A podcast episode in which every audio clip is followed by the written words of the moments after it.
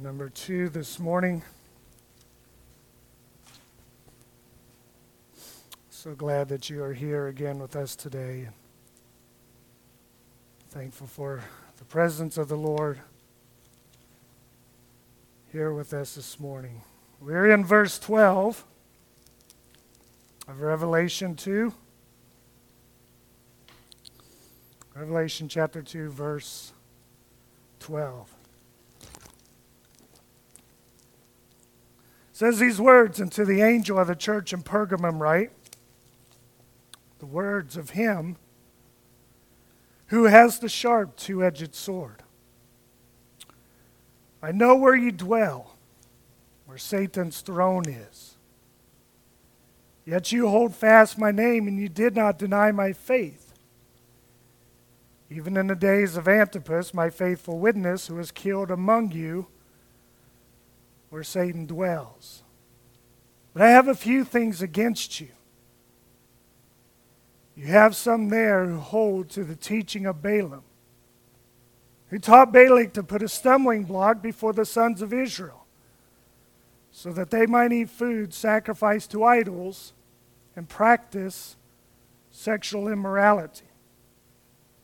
So also you have some who hold to the teaching of the Nicolaitans Therefore, repent.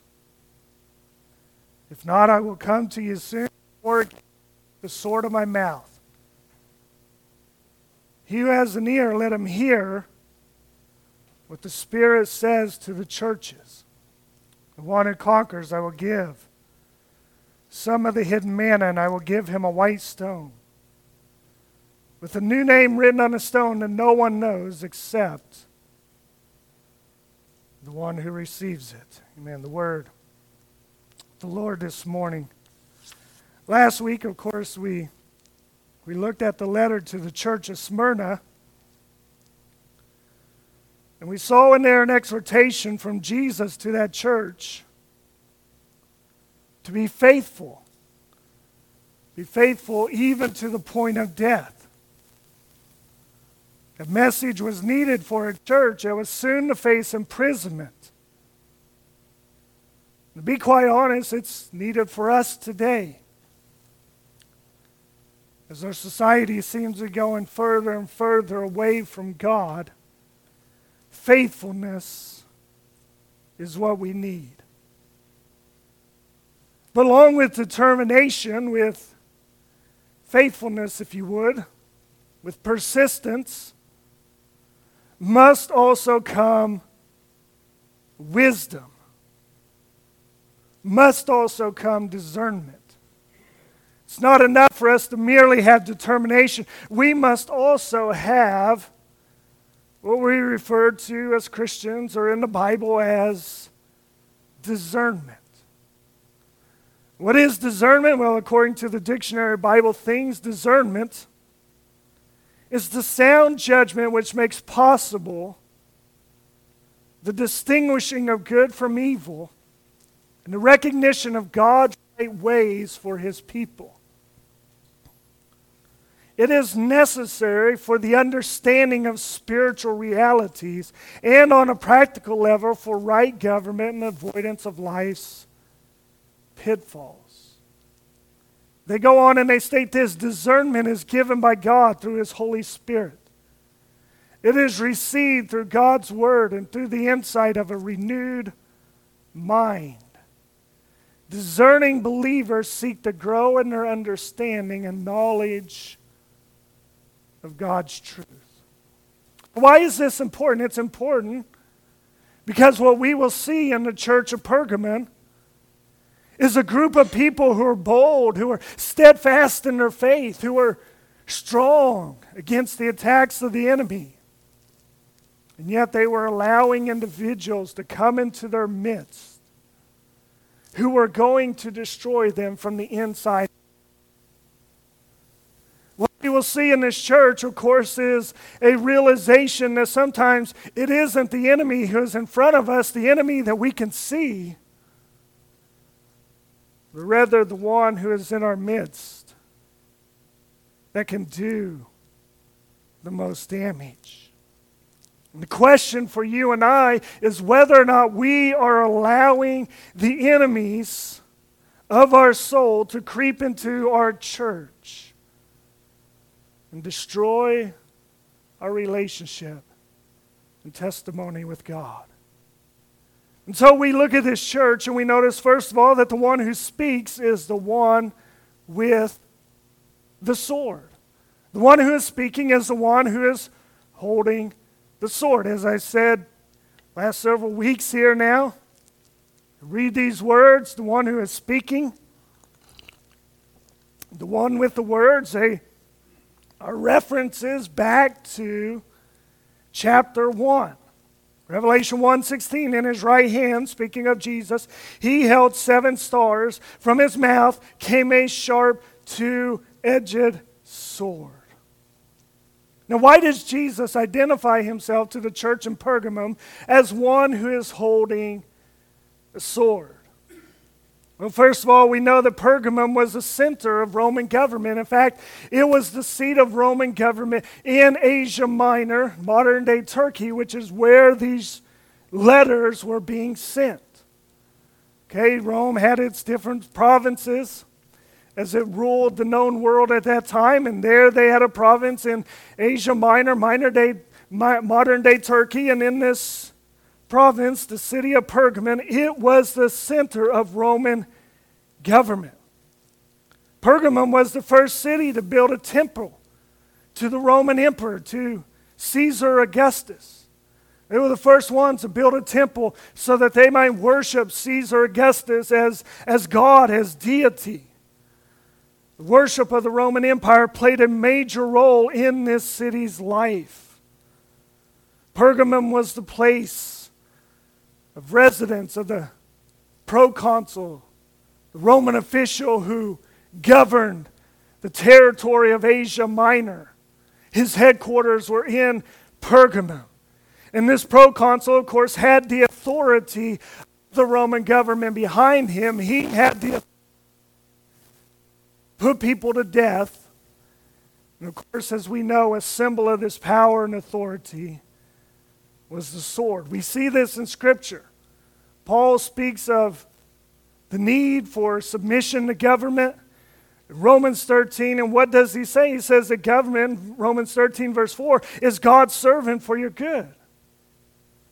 So, as long as you're doing good and government is acting properly, it is a servant for us so that we can have a peaceful, well maintained society. So that we're not all running into each other on highway, right? But if he, as long as you're doing good, God is, or government is your servant, but if you do wrong, be afraid. Why? Because government does not bear the sword in vain. For government is the servant of God, an avenger who carries out God's wrath on the wrongdoer. So the sword again is God's way of saying that when the power and the authority of the government comes at you, okay, and it does not matter if the police officer is strong and looks like Arnold Schwarzenegger or whether he looks like Barney Fife, okay, with his one bullet in his pocket. The fact that he is wearing that badge symbolizes a greater power and authority than what you and I possess, and we listen to them. And so, when you consider the fact that the sword represents the, the rule and judgment of the government, what is Christ saying to the church? He is telling them that the real power, the real authority, the real source of power is not Rome, it's not Pergamum where you are living, it is Jesus Christ Himself. He is the judge.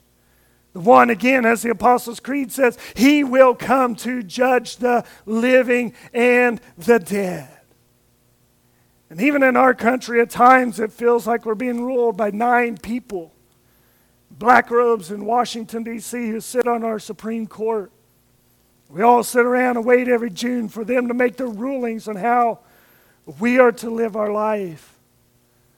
The fact of the matter is, the ultimate judge is the one who sits on the throne of heaven. And so when you, when you think about this, you might see this church being, or this letter being written to the church in Washington, D.C., the church in Harrisburg, if you would. You think you are in the center of power, and you are. Because again, power is granted by God, and God is the one who sets up and removes kings. God is the one who, who ultimately sets rulers on the throne. But Jesus is saying to the church, you should not fear man's power. You the power of the ultimate judge, the universe. So Christ tells them he is the final judge, he is the final authority. But of course, we also know that the Word of God is symbolized as a sword. Hebrews 4:12, the Word of God is living and active. It is sharper than any two edged sword, piercing to the division of soul and spirit, of joints and marrow, and the discerning of the thoughts and intentions of the heart. This is how the judgment of God is meted out. This is how the judgment of God is measured in accordance with His Word. This is the standard. This is what we go by. We don't go by what we put as our official statement of belief. We go by what saith the Word of God. And what Christ is conveying here is that you in Pergamon should know that He is the true and rightful judge of the earth. So Christ speaks to them as one who holds a sword. Secondly, we see Christ praises them. He praises them. Praises them for their determination. Praises them for their determination. He writes to them I'm the one who holds the sword, and I want you to know that I've got praise for you. Look at verse 13. I know where you dwell, where Satan's throne is. And yet, despite the fact that you are dwelling on the very throne room of Satan, you hold fast my name and you did not deny my faith. By the way, you did not deny it. Even when one of your own, Antipas, was killed among you. You did not deny even though one of your very own was martyred. I know where you live. And despite the fact that you live in such a place, you are holding fast. Not denied your faith, even as one of you were martyred. You stood strong. Again, that's high praise when Jesus talks about knowing that where they live is, again, Satan's throne. He could be very well referring to the fact that they're dwelling in the seat of the Roman government for Asia Minor. And as this city expressed openly its devotion to Rome, as they incorporated taxes to support the worship of the Caesar, you can understand how a church there, having a church, is in the very bowels of hell itself. Furthermore, Pergamum was a, a center of pagan cults. For example, the cult of Asclepius, the serpent god of healing, was prominent in Pergamum. The serpent symbol of Asclepius also may have been one of the emblems of the city. This could be why John is referring to the throne of Satan. Zeus, Athene, Demeter, and Dionysus were also gods who received significant cultic affection. This reference to Satan's throne may also have been brought to mind because the hill that was behind Pergamum, which was the site of many temples, prominent among which was the throne like altar to Zeus, which might have been sufficient enough to arouse the thought of the devil's throne. Hopefully, the point is being made church of Pergamon lived in a city that was filled with idol worship. It's filled with Rome. It's filled with all kinds of worship and deification of the emperor. It was not a place to live. And yet, this people, this church was a determined group of people. They lived and they stood strong. Even when Rome came to them and said, Antipas, if you don't deny my name, I am going to take off your head. They looked at the rest of the people and said, Let that be a lesson to you. And the rest of the people said, We will I Jesus. This, of course, challenges us, doesn't it? What are you going to do? What are you going to do in times of persecution? We saw it play out again, even here in our own region, down in Philadelphia, where a hockey player was being asked to wear a pride jersey. And he set out, did that practice and warm ups because he would not wear to win against this faith, and of course, caused all kinds of outrage. We saw yesterday, last night, as Tony Dungy was on the NBC broadcast of the football game that was on. Tony Dungy, the very man who the day before on Friday was in Washington speaking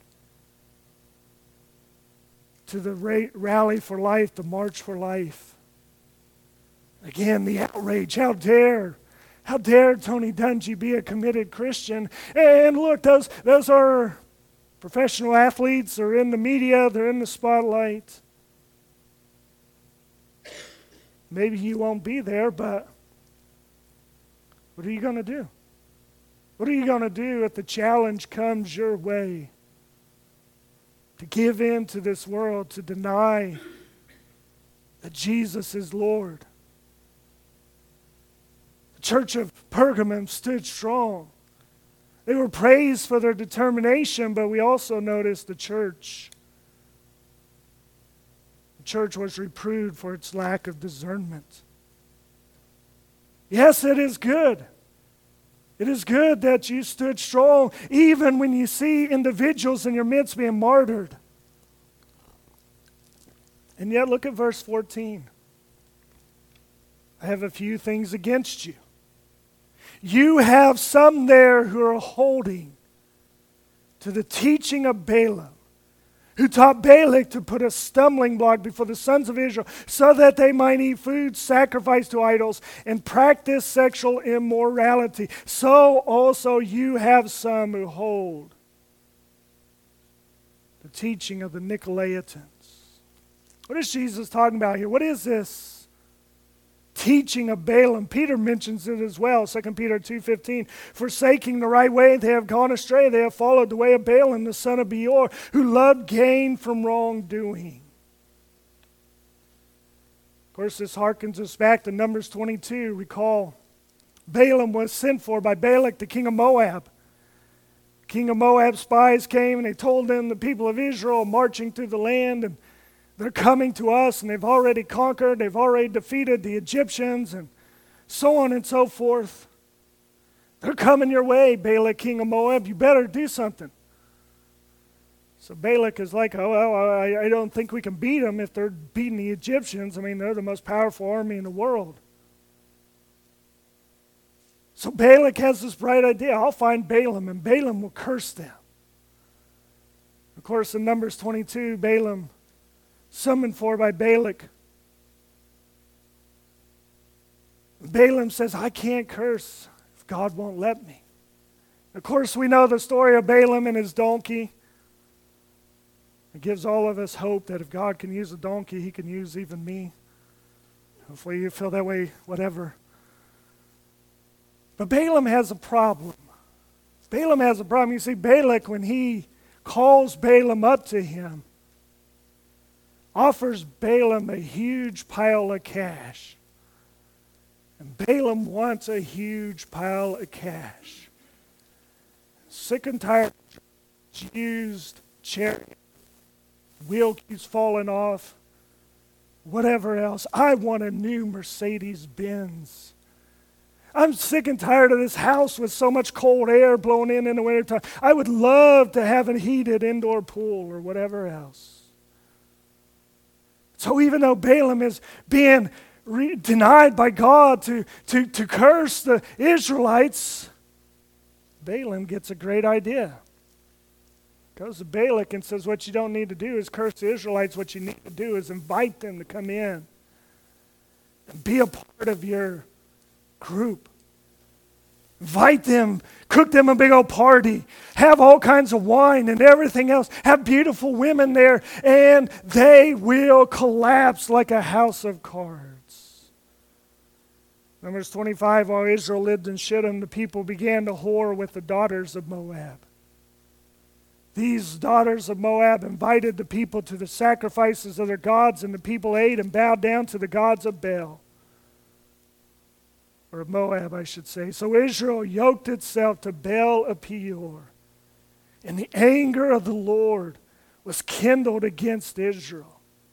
And Jesus tells the church here in Pergamum that the exact same thing that happened there. Individuals who are coming and causing the people of Israel to stumble and fall because they want money and they want prestige and power. So it is that individuals are coming into the middle of your church and you are being taught that it is okay to compromise, to sacrifice to these pagan gods, to worship the Roman emperor you are being taught that it is okay to go along with the idolatrous practices in this city. Furthermore, he reproves them, reproves them, excuse me, for those who are teaching the doctrine of the Nicolaitans.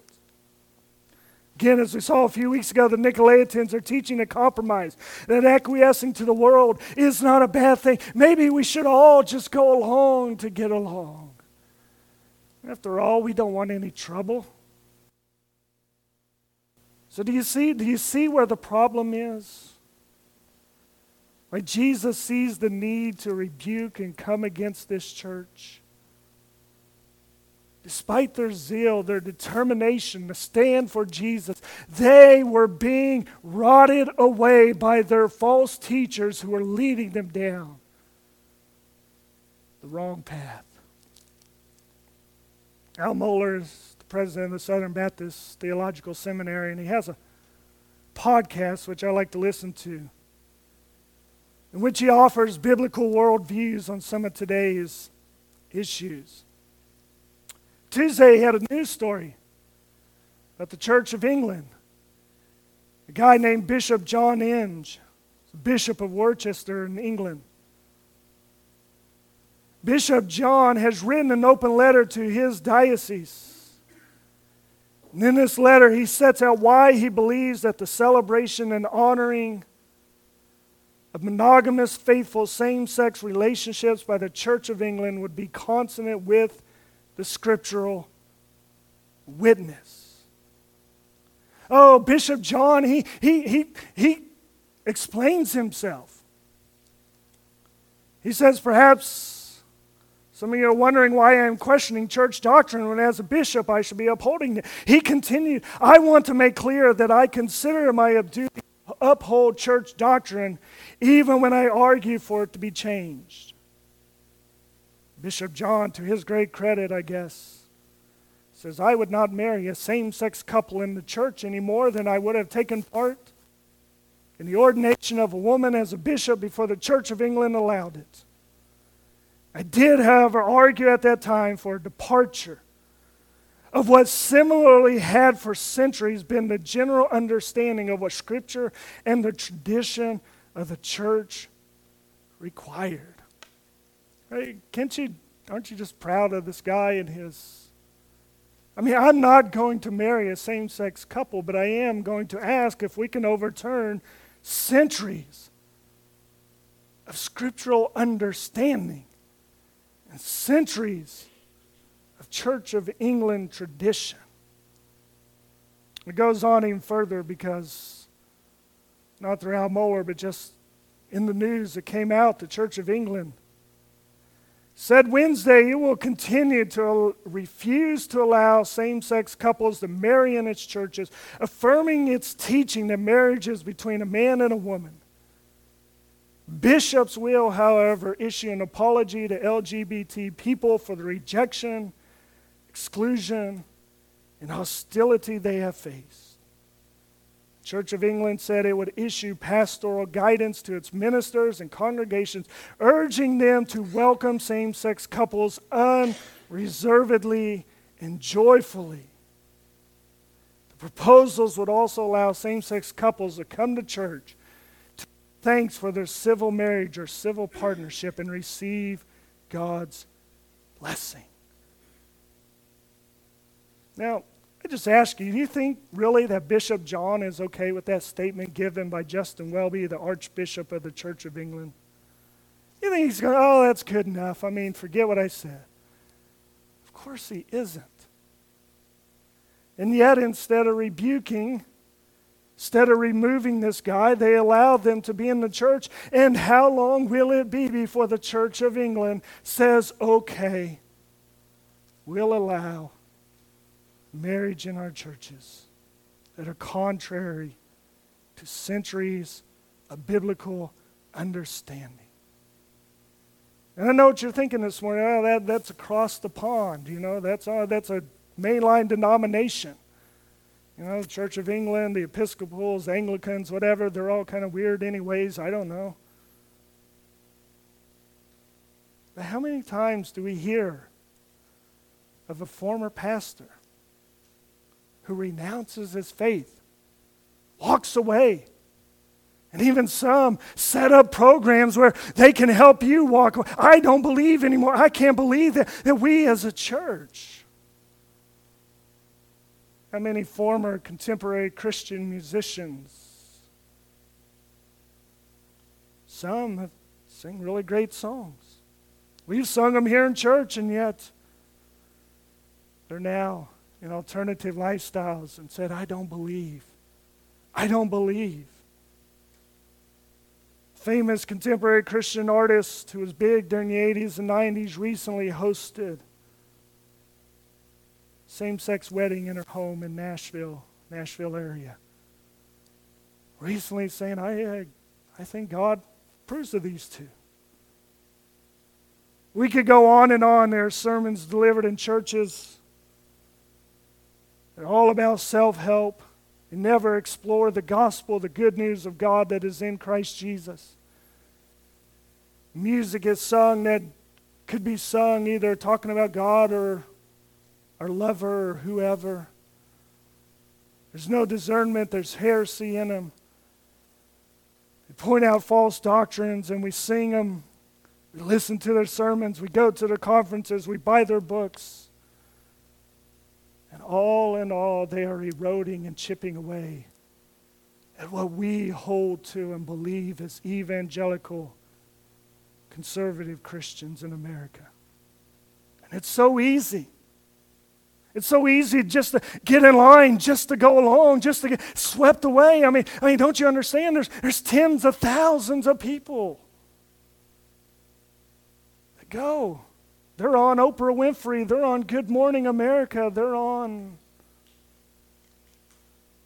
these major news outlets.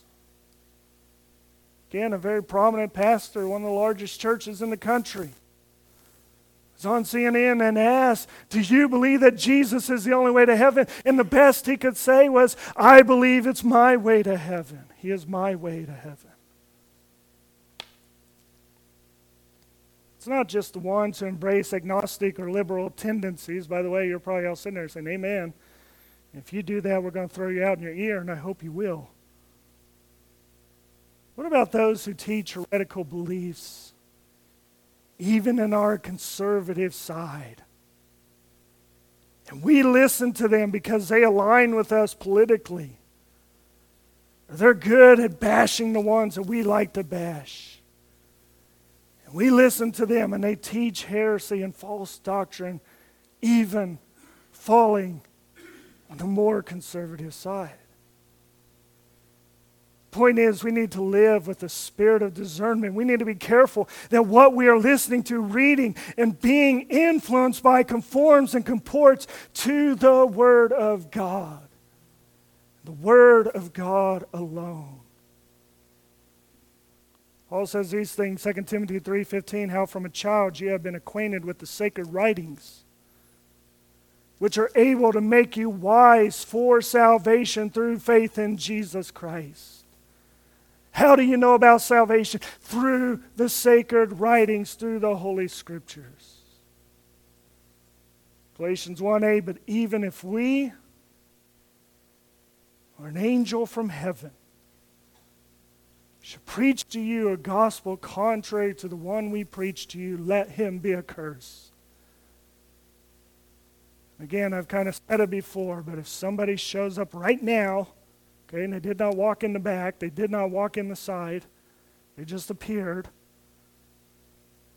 We'll make sure, first of all, that I don't smash Jim's guitar, but after I pick myself up the floor, even if he shows up from the roof and he starts preaching something that's contrary to the Word of God. It is my job, it is your job to say, No, you are wrong. You're wrong. Oh, well, yeah, but he showed up from nowhere. He just appeared out thin air. I know, but he's preaching contrary to Scripture. 2 Peter verse chapter 1 verse 20 knowing this first of all no prophecy of scripture comes from someone's own interpretation. No prophecy was ever produced by the will of man but men spoke from God as they were carried by the Holy Spirit. If what people are saying does not conform with the teachings of God's holy scripture, they are not of God. Jesus is the one who holds the sword. He commends the church for their determination. He protests against it because of their lack of discernment. And then, my fourth point Jesus warns of the dangers. Warns of the dangers. Warns of the dangers of not repenting. After laying out all these things, Jesus commands the church to repent. He then warns of the dangers of not repenting, of continuing to allow these evil teachers to permeate their midst. verse 16, therefore, repent. If you don't, I will come to you soon and war against them with the sword of my mouth. The church is unwilling to deal with false teachers in their midst. Know that Jesus will come and deal with them. Jesus will judge them. He will expose them as the frauds and charlatans that they are. It may not be in our lifetime, but there will be a day when they will stand there and they will give an account for the words that they have taught. We need a life of discernment. We need, as believers, to be bold, to be strong, also to be wise wise as serpents, harmless as doves. I'm going to give you a list here. I don't have time to go through all of them. But somebody wrote a blog and I thought it was good, so I copied it. List of 15 ways to have discernment. 15 things to think about. And you won't remember all of them. Maybe one or two will stick in your mind. First of all, does the teaching sound strange? Does it sound strange? Uh, have you, somebody's saying something and you're like, I've never heard of that before? Probably because it's not of God. Does it sound too good to be true, not in the next life, but in this life?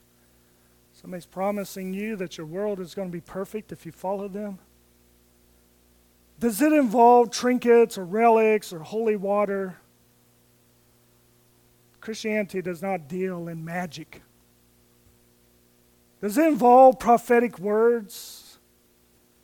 Again, not powerful preaching or a word fitly spoken, but people who get up and say, Well, you know, the Lord told me this, the Lord told me, and, and, and they tell you that if you don't listen to them, you're going against what God is saying, and you cannot test that word in light of Scripture.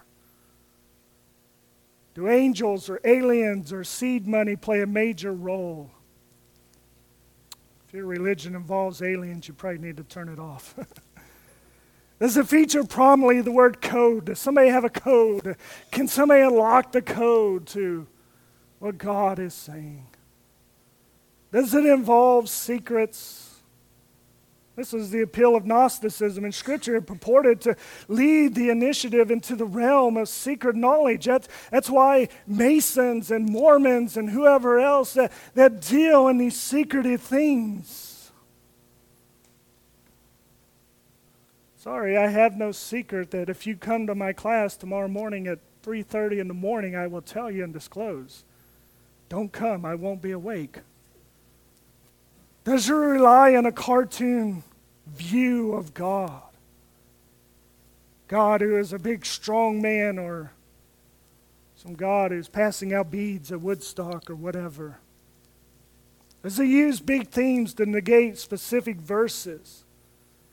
Again, this is what we see love, right? We should love everyone. Yes, amen. We should love everyone. We should also love them enough to teach the truth of what God's Word says. As a promoted, unmediated, unmediated approach to Scripture. False spirituality tries to foster intimacy with God that does not go through the mediated revelation of Scripture and does not lead to the mediation of Christ on the cross. Does it teach or traffic in underdefined terms and slogans? Liberalism starts with an inattention to words we have to be careful in the words that we are saying and using. Does it neglect the need for repentance? Does a false teacher seem to be obsessed about one person, one doctrine, or one idea, and that's all they hammer on? Every time you talk to them, it's the same old thing. Does it represent an unbalanced representation of the truth? As Christians, we walk the tightrope between truth and grace. God is, or Christ is God and man, salvation by faith alone, and Christian life. Sometimes people want to do away with one tension and just teach one. The teaching fit with the Bible story, sin.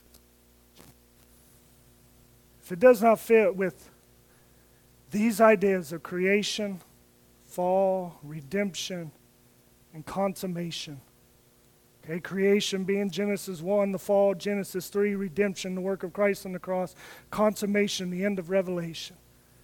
When God makes all things new, it probably is false. You need to be discerning. You need to be wise. Because again, yeah, we can see the big bad monster out there. We can stand and say, I'm not going to wear a hockey sweater that has a pride logo on it. But again, what good is it? For us not to wear that logo, and we still wind up in damnation because we don't believe the truth. You need to use wisdom. Last point this morning there's good news. There's good news for the determined. Discerning, Jesus says, Repent. If you don't repent, I will come and judge. Verse 17 tells us, He who has an ear to hear, let him hear. Let him hear what the Spirit says to the churches. One who conquers, I will give of some of the hidden manna, and I will give him a white stone with a new name written on a stone that no one knows. The hidden manna again harkens back. Harkens back to what Jesus says there when he says you, are allowing those to come in and, and teach you that's okay to eat food that's sacrificed to idols. It harkens back to the Balaam narrative and the fact that the people of Israel should have relied on the manna from heaven instead of the fine feast that the Moabites offered them. It is suggested that the white stone stands for an innocent verdict as that time when you were tried You're often given a black stone if you're guilty, a white stone if you're innocent. It also stood sometimes for a passive admission. You know, we didn't exactly have smartphones or QR codes that held our tickets, so you gave them a white stone. And on that stone, you would give them a new name, a new identification, a new name that only they knew. All of these speak of a final reward, a consummate identification with Christ.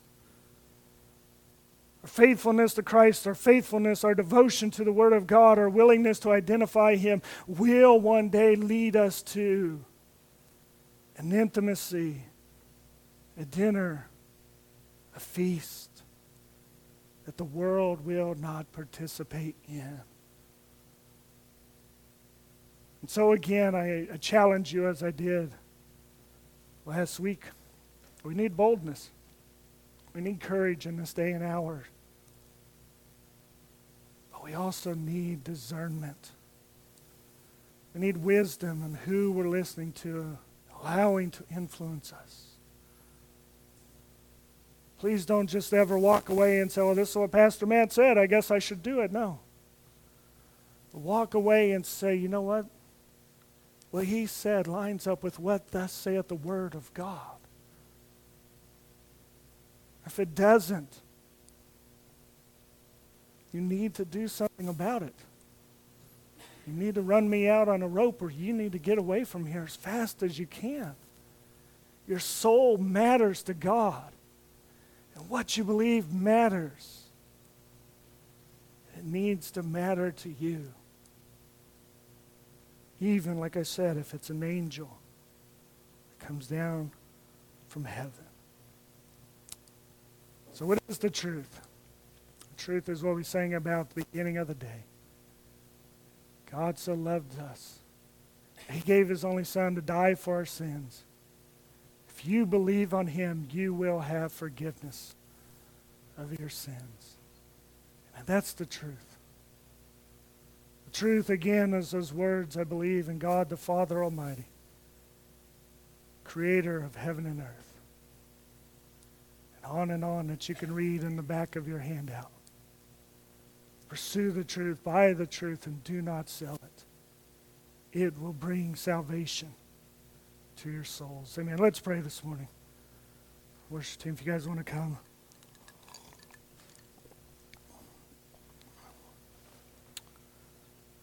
Lord, we thank you that you have revealed yourself to us. And God, you have revealed through your scriptures the way that we should believe and the way that we should live.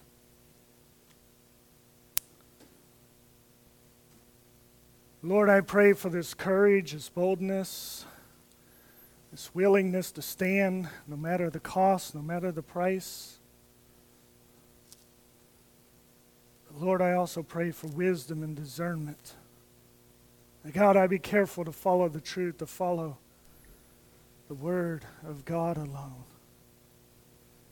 That we as a church would not allow in our midst somebody to come that's charismatic and flashy, and yet they're leading us astray.